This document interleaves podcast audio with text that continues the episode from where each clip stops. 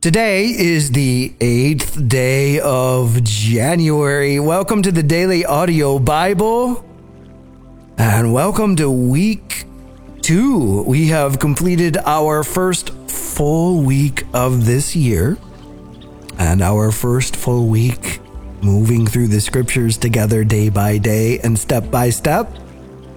So here we are at the threshold of a brand new, shiny, sparkly week. And we walk into this week together.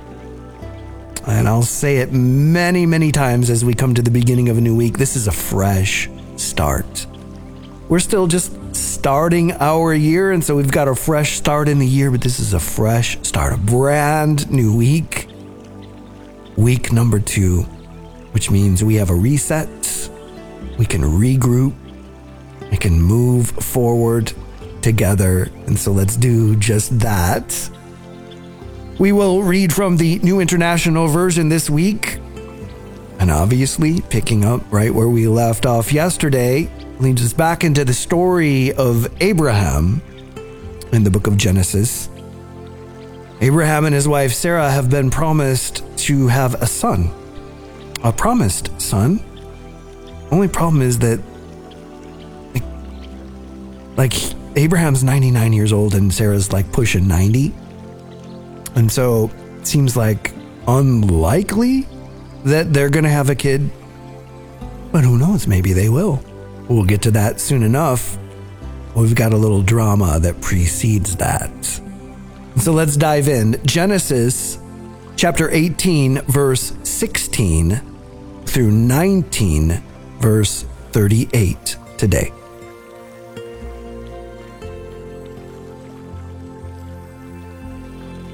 When the men got up to leave, they looked down towards Sodom, and Abraham walked along with them to see them on their way. Then the Lord said, Shall I hide from Abraham what I am about to do? Abraham will surely become a great and powerful nation, and all the nations on earth will be blessed through him. For I have chosen him, so that he will direct his children and his household after him to keep the way of the Lord by doing what is right and just, so that the Lord will bring about for Abraham what he has promised him. Then the Lord said, The outcry against Sodom and Gomorrah is so great, and their sin so grievous that I will go down and see if what they have done is as bad as the outcry that has reached me. If not, I will know. The man turned away and went toward Sodom. But Abraham remained standing before the Lord. Then Abraham approached him and said, Will you sweep away the righteous with the wicked? What if there are 50 righteous people in the city? Will you really sweep it away and not spare the place for the sake of the fifty righteous people in it? Far be it from you to do such a thing, to kill the righteous with the wicked, treating the righteous and the wicked alike. Far be it from you. Will not the judge of all the earth do right? The Lord said, If I find fifty righteous people in the city of Sodom, I will spare the whole place for their sake. Then Abraham spoke up again.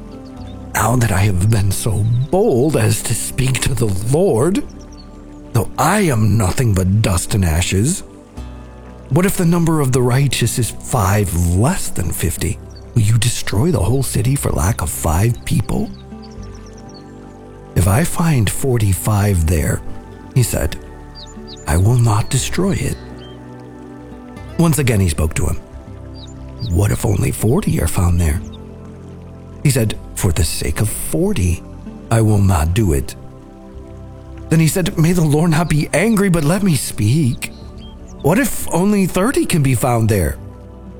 He answered, I will not do it if I find 30 there.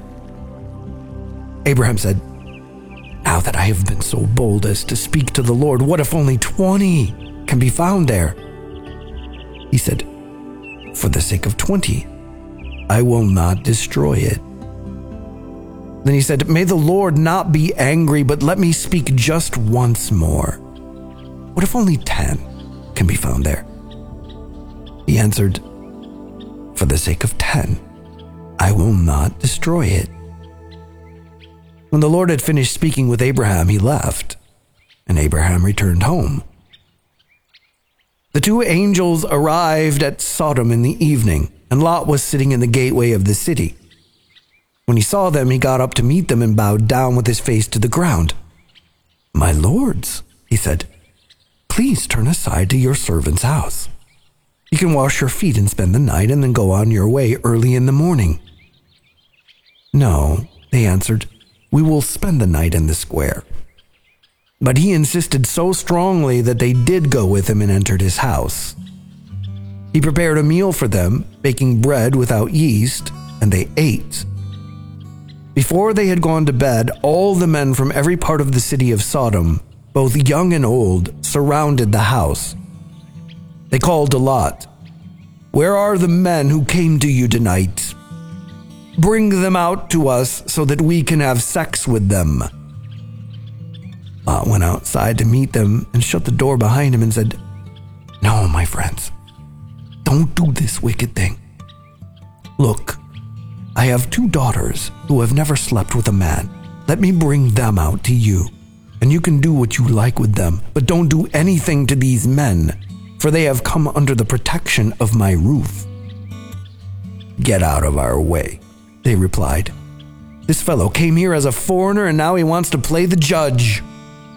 We'll treat you worse than them. They kept bringing pressure on Lot and moved forward to break down the door.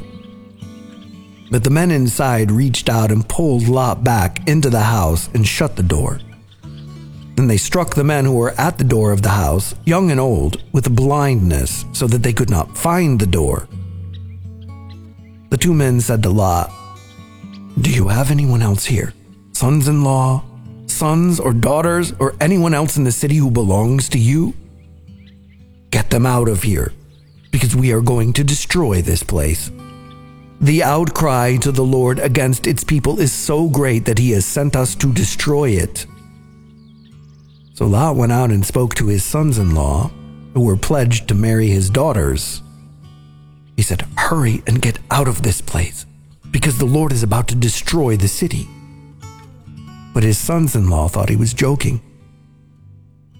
With the coming of dawn, the angels urged Lot, saying, Hurry, take your wife and your two daughters who are here, or you will be swept away when the city is punished. When he hesitated, the men grasped his hand and the hands of his wife and of his two daughters and led them safely out of the city, for the Lord was merciful to them. As soon as they had brought them out, one of them said, Flee for your lives. Don't look back and don't stop anywhere in the plain. Flee to the mountains or you will be swept away. But Lot said to them, No, my lords, please your servant has found favor in your eyes, and you have shown great kindness to me in sparing my life. But I can't flee to the mountains. This disaster will overtake me, and I'll die. Look, here is a town near enough to run to, and it is small. Let me flee to it. Very small, isn't it? Then my life will be spared. He said to them, Very well. I will grant this request too. I will not overthrow the town you speak of, but flee there quickly, because I cannot do anything until you reach it. That is why the town was called Zoar. By the time Lot reached Zoar, the sun had risen over the land. Then the Lord rained down burning sulfur on Sodom and Gomorrah from the Lord out of the heavens Thus he overthrew those cities and the entire plain, destroying all those living in the cities, and also the vegetation in the land. But Lot's wife looked back, and she became a pillar of salt. Early the next morning, Abraham got up and returned to the place where he had stood before the Lord. He looked down toward Sodom and Gomorrah toward all the land of the plain, and he saw dense smoke rising from the land like smoke from a furnace. So when God destroyed the cities of the plain, he remembered Abraham, and he brought Lot out of the catastrophe that overthrew the cities where Lot had lived. Lot and his two daughters left Zoar and settled in the mountains, for he was afraid to stay in Zoar. He and his two daughters lived in a cave. One day, the older daughter said to the younger, Our father is old and there is no man around here to give us children, as is the custom all over the earth. Let's get our father to drink wine and then sleep with him and preserve our family line through our father. That night they got their father to drink wine, and the older daughter went in and slept with him. He was not aware of it when she laid down or when she got up. The next day, the older daughter said to the younger, Last night I slept with my father. Let's get him to drink wine again tonight, and you go in and sleep with him so we can preserve our family line through our father. So they got their father to drink wine that night also, and the younger daughter went in and slept with him.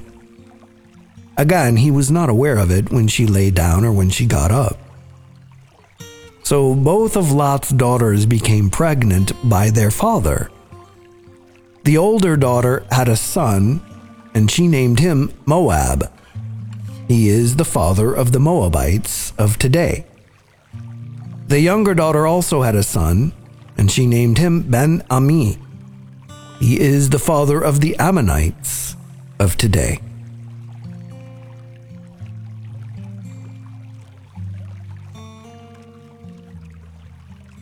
Matthew 6 25 through 7 14.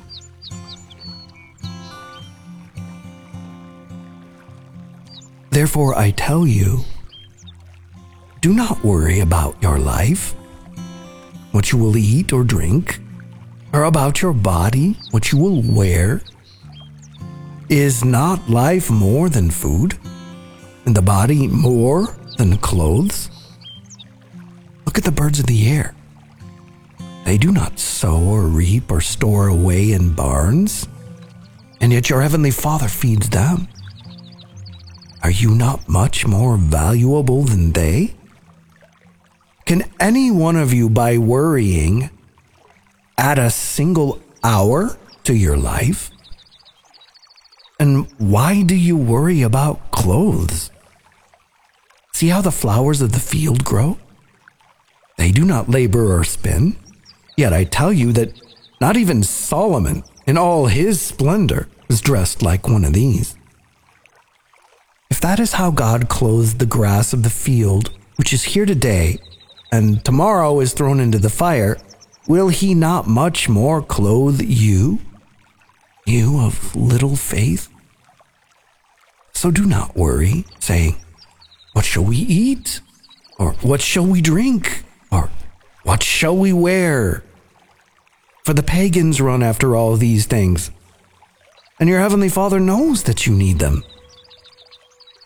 Seek first his kingdom and his righteousness, and all these things will be given to you as well.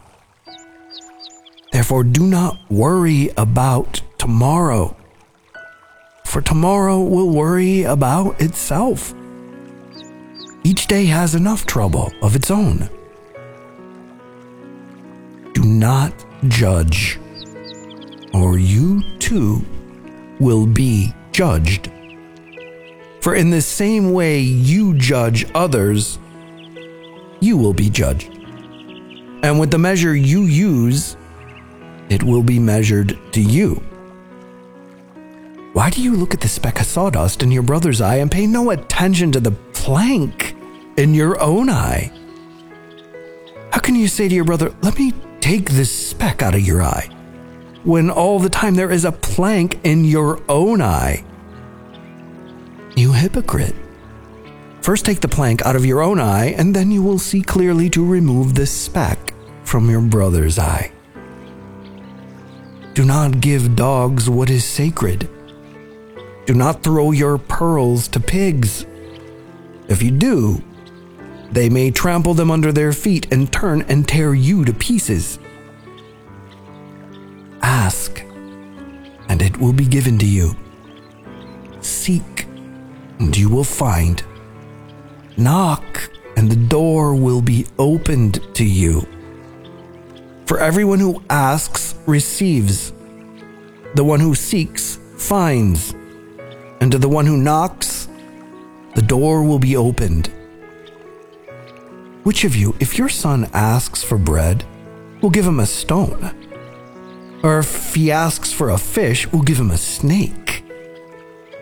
If you then, though you are evil, know how to give good gifts to your children, how much more will your heavenly Father in heaven give good gifts to those who ask him? So, in everything, do to others what you would have them do to you. For this sums up the law and the prophets. Enter through the narrow gate.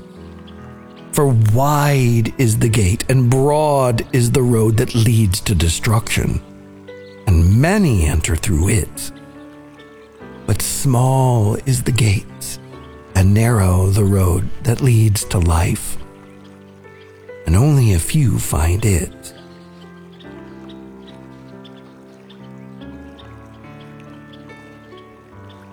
Psalm 8 For the director of music, according to Gittith, a psalm of David.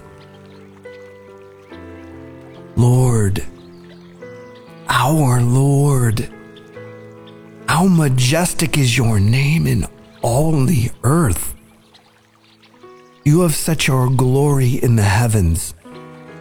Through the praise of children and infants, you have established a stronghold against your enemies to silence the foe and the avenger. When I consider your heavens, the work of your fingers, the moon and the stars which you have set in place, what is mankind that you are mindful of them? Human beings that you care for them. You have made them a little lower than the angels and crowned them with glory and honor. You made them rulers over the works of your hands. You put everything under their feet all flocks and herds, and the animals of the wild, the birds in the sky and the fish in the sea, all that swim the paths of the seas. Lord, our Lord, how majestic is your name in all the earth.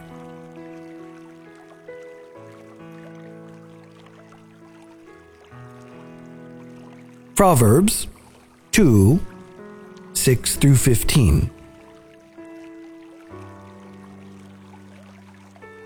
For the Lord gives wisdom. From his mouth come knowledge and understanding. He holds success in store for the upright. He is a shield to those whose walk is blameless. For he guards the course of the just and protects the way of his faithful ones. Then you will understand what is right and just and fair, every good path. For wisdom will enter your heart, and knowledge will be pleasant to your soul. Discretion will protect you, and understanding will guard you. Wisdom will save you from the ways of wicked men, from men whose words are perverse, who have left the straight paths to walk in dark ways, who delight in doing wrong and rejoice in the perverseness of evil, whose paths are crooked and who are devious in their ways.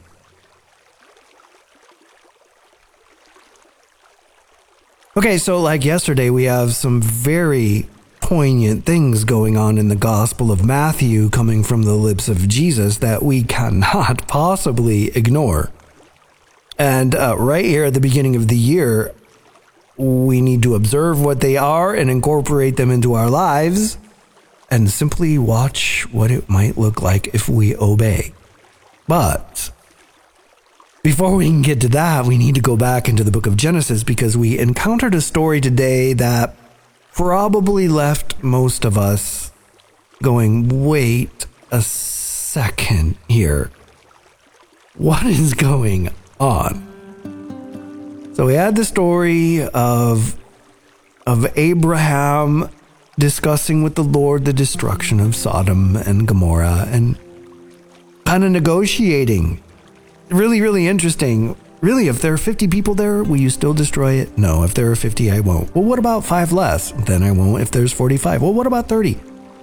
It's really, really interesting to watch a human being, Abraham, talking to God, and they're talking back and forth. Abraham's looking for this clarity and he's negotiating the number down. He gets it down to 10 I'm not really sure why he doesn't like continue to go down to one or whatever. Maybe because 10 people is Lot's household that he knows of. And he's just making sure that his own family that's living down in the Jordan Valley will be saved. Nevertheless, there's this conversation that is taking place between God and Abraham. And God assures Abraham, look, I'm not going down there to indiscriminately do anything. I'm going to check things out. And if there's righteousness there, then we'll find it. And if there's only evil there, then we're going to do away with evil because evil is destroying creation. So this all takes place, and we find ourselves down in uh, Sodom. The angels go home with Lot they're surrounded by the men of the village. They want to have sex with the angels, although they don't know that they are angels. And it's pretty clear that the Lord is going to bring destruction. So they spirit Lot away. They're running for their lives the girls have been offered up to the mob, so they're running away, wondering about their value, although we're in an extraordinarily patriarchal culture at this time. Their fiancés have stayed behind and are now dead. Their mom is running with them, but she looks back and then she's gone. And so all that's left are these two daughters and their dad. And they're holed up in a cave. And the daughters decide to sleep with their father to see if they could become pregnant by their father to continue their family line. We see a story like this in the Bible. At least it's been my personal experience. See a story like this in the Bible and go, what in the world what is this doing in the Bible? And the immediate judgment is like against God. Ironically, like stories that are disruptive in the Bible that make us go, wait a minute, what? What is going on here? They're doing what they're supposed to do. Like, that's what the narrative is supposed to do. We're supposed to be unsettled. And then we're supposed to enter in and wrestle with and observe and look at what's going on in this story. So it's so funny how we can read a story in the Bible and then blame God for everything when, if we look at this story, God didn't do any of this. He went to destroy evil, but he did not enter the minds of the daughters and tell them to have sex with their father and see if they could get pregnant. There's just this entire cultural context going on here that reveals to us that these girls this isn't like they weren't like yes a romantic night with dad right? Like anybody. They were in a situation where the only way seems to be the wrong way. Like there's no good choices. Here they are foreign women they had been betrothed. They are no longer engaged. Their mom is gone. Their father is aging. They are foreigners And in this culture, there needs to be a man to claim them, to continue the family line, so that the women will be spoken for and protected. And like, there's no way for this to happen. They've lost everything. Like, their dad, who had once been wealthy, is living in a cave with his daughters. They lost everything in this. And so he can't buy his way out of stuff.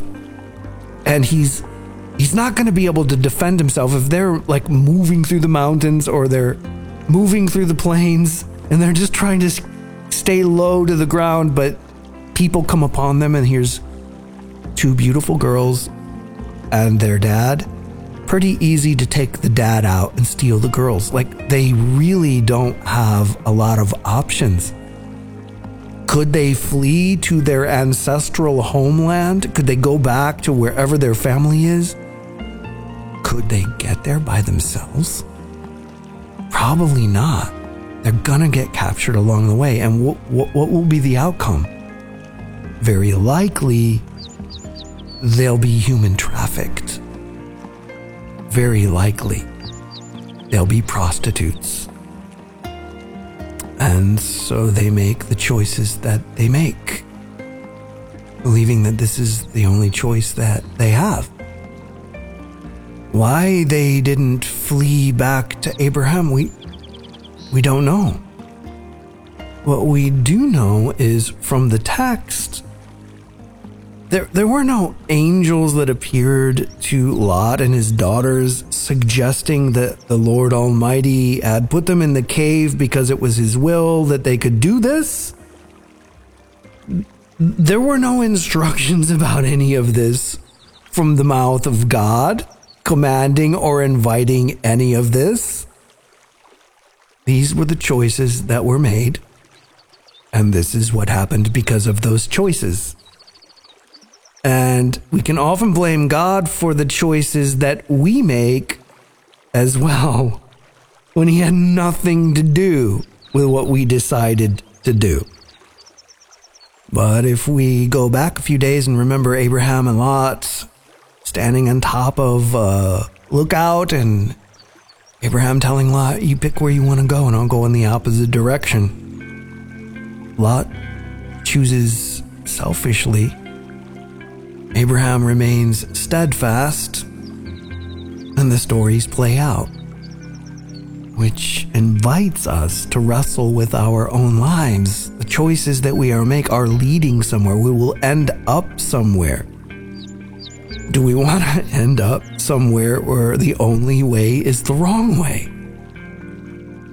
Or might we consider being steadfast and believing in the promise?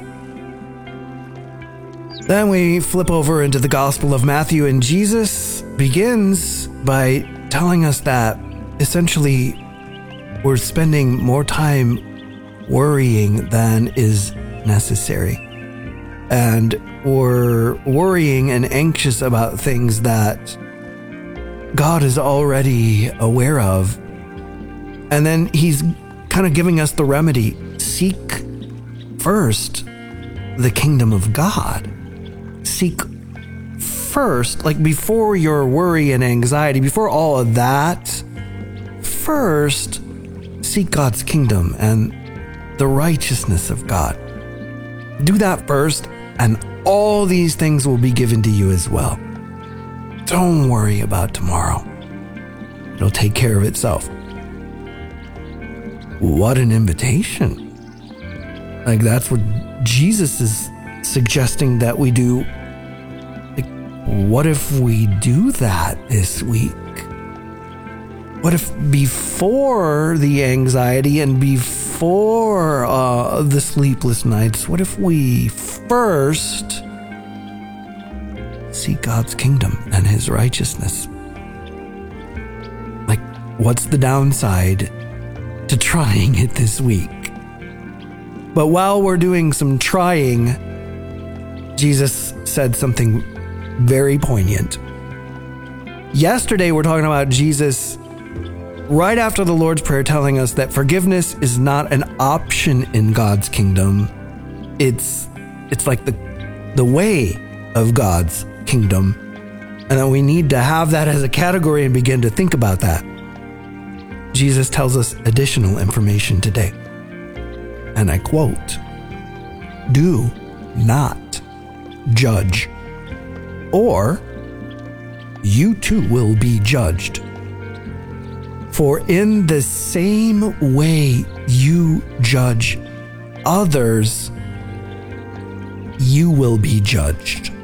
And with the measure you use, it will be measured to you.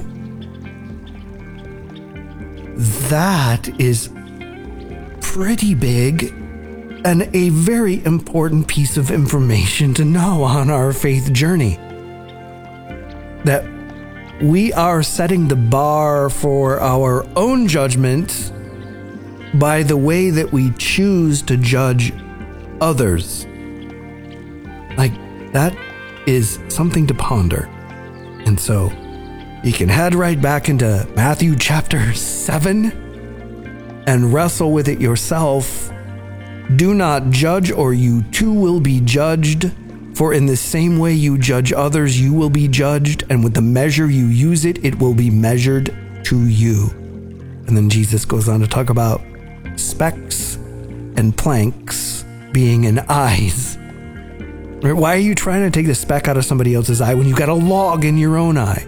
Get the log out of your own eye, and then you can help the other other brother or sister get the speck out of their own eye.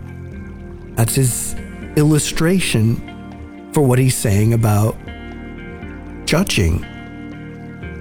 And we could parse this and have all kinds of debate about what it actually means to judge. Like, what are we actually talking about here? Well, each of us should wrestle with that in our own lives. What does that mean to us? What does that mean to the way we conduct ourselves? What is the Holy Spirit leading us to become aware of? Because if Jesus is telling the truth, and I believe he's telling the truth, like our lives as Christians are centered around this person. Like, this is the one who came to rescue us. He, he didn't come here to like lay down the commands. He came here to show us what freedom might look like, how we might live in such a way that will bring us freedom and how backward we actually lived the way we were intended to live. It's really easy for us to get judgy. It's really, really easy to watch people do things differently than we, would do them and have an opinion. And it can be big and it can be small, but we do it all the time. And what is it actually doing? Like, aren't we just continually trying to create comparisons that let us feel superior? And is any of that real? Like, do we have any say in any of it? What we've been given control over is ourselves. Can we even handle that? Why do we think we can handle everybody else's life? And why do we think we have to have an opinion about everything? And why do we think we have to post every opinion about everything all of the time in such highly judgmental ways? I guess here we are in week two, and we're going to find that we learn a lot in the Bible about a lot of things, but the Bible is going to be relentless about confronting us in certain areas because they will lead us into bondage if we cannot understand what's going on. And so let's wrestle with it as we move through this week. And Holy Spirit, we invite you. Wrestling with these things and trying to improve ourselves in our own strength by brute force we have tried and failed and tried and failed. And so we will only fail at any of these things without you coming and revealing things to us and transforming us from within. And we're getting a good picture from Jesus that we spend an awful lot of time on our exterior lives and most of our energy when we're ignoring what is true life from within. So, Holy Spirit, come. Help us with the way that we carry around unforgiveness. Help us with the way that we can be so judgmental toward each other. Help us to understand that we're setting we're setting the bar for our own selves. We pray this in the name of Jesus. Amen. Good morning, Dabbers. This message is especially for God's chosen and child. Thank you for putting a smile on my face and joy in my heart as I started my day today. I call myself the potter's clay, and I am the mother of a 31 year old, medically fragile, and totally dependent daughter. Your worship and song gave me the energy and encouragement I needed to start my day. God bless you, and God bless that precious little girl of yours. Thanks again. Hey, this is Sean around here. I'm from Nicaragua, okay, Bluefields, Nicaragua. Just want to shout out, um, been hearing um, the Daily Audio Bible for, for an year now, and I've seen God work in my life uh, I just want to thank you, Brian, for always being there and just keep up the good work, man. We just thank you, Lord, for Brian and his family that he may keep doing the will of the Lord, helping in, in, in the area where you want him to do. Bless him, Lord. Bless his heart, Lord God. In the name of Jesus, we pray. Amen. Hi, my friends, my sisters and brothers in the Lord. I am um, sitting in my living room while my youngest girl is watching a cartoon, and I just uh, listen to uh, the daily Bible reading. And this is just my day number two, and I'm totally new uh, in this. Um, yeah, I just downloaded the app uh, just before New Year. So um, uh, yeah, I'm amazed by the it just by this app and this community is amazing and um, be able to send prayer requests and be able to pray for other people and and I just want to say that um, just like we're told every day here that we are loved and I want to say that I I love you as well and I want I'm praying for all of you here and um, really hope that you will have a wonderful year. And then, especially those of you who struggle with depression and illness, and yeah, that God may lift you out of it. Or, yeah, definitely that He will, He will strengthen you while you're in it.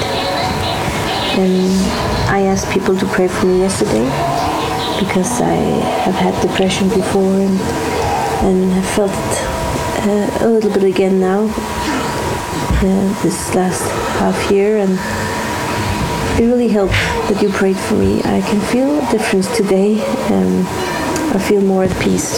So that's wonderful. So praise the Lord and thank you. Happy New Year to all of you. Hello, I'm Hudson. My brother has diabetes and it's been tough for him. I need your prayers, please. I'm Hudson. Hope you all doing well. I'll be praying for I'd like to give a praise report. Uh, thank you, Brian and family. Yes, uh, what a blessing. You've uh, really, really helped me beyond what words can say. Uh, of dyslexia, so I can read, but I really struggle around it. So, uh, twofold. When COVID first came uh, here in the UK, I, uh, I was in a bad way after that first lockdown. Um, and it was only listening to this and people asking for prayer that actually snapped me out of it because I realised it's not just me. Uh, I've got four children, don't want to know me, so I've been on my own for years. Uh, and it can be a horrible place at times. Anyway, uh, thank you. Um, what happened was I had a lung infection and uh, I couldn't breathe. I really thought my time had come. Uh, I had the ambulance out uh, Christmas Day, and they just says did tests and say we we would like to take you in, but you might catch something worse in the hospital. I thought you can't get any worse than not being able to breathe. Anyway, I put it on the prayer wall. And within a couple of hours of putting it on the prayer wall, um, people prayed for me. And it lifted. Absolutely lifted. So thank you. And I really do appreciate it. God bless you all and keep you all safe. Amen. Hello, Daily Audio Bible family. This is Shantae calling from the Treasure Coast of Florida. And there was a call from uh, John 3.16 today that just had me in tears in a, in, in a therapeutic way, let's put it that way. Because um, I believe, at least for myself for sure, I am still grieving um, the loss of Pelham. Um, you know, it was just all so sudden for us, and I just, I just so related to his call. It's like, like he said, he, he did it. He felt like he did it really convey to him how much he meant to him. Um, and I feel that way too. I was even Facebook friends with him, and I, you know, I didn't really chat with him that much, like like I could have, you know. Um, but I I know I know he knows how much we all cared for him. I just I just know that, and you know we're a family, and you, can't you can't fake this. You, just can't. It's just I, I remember the first time when I heard um, Brian and and he, you know, did did he read the Bible and at the end he said, "I love you." And I was thinking to myself, I was like, "Well, that's a little okay." Uh, you know, it's my first time listening, and I'm like, "Okay, well, you know, whatever." I mean, I didn't like that, but but as I continue to listen and listen and listen, that feeling just overwhelmed me of love for this community, of love for Brian, of love for what we have here. And um, yeah, it's no denying it. So I'm just grateful. I'm grateful for each and every one of you. And uh, most of my calls I end with "I love you" because I, I truly feel that. And um, and yes, we will we will definitely miss Helen. Praise God, praise God, he's with Jesus right now. But it was it was just all so sudden. It really was. But um, God's timing is His timing. It's perfect, and He has.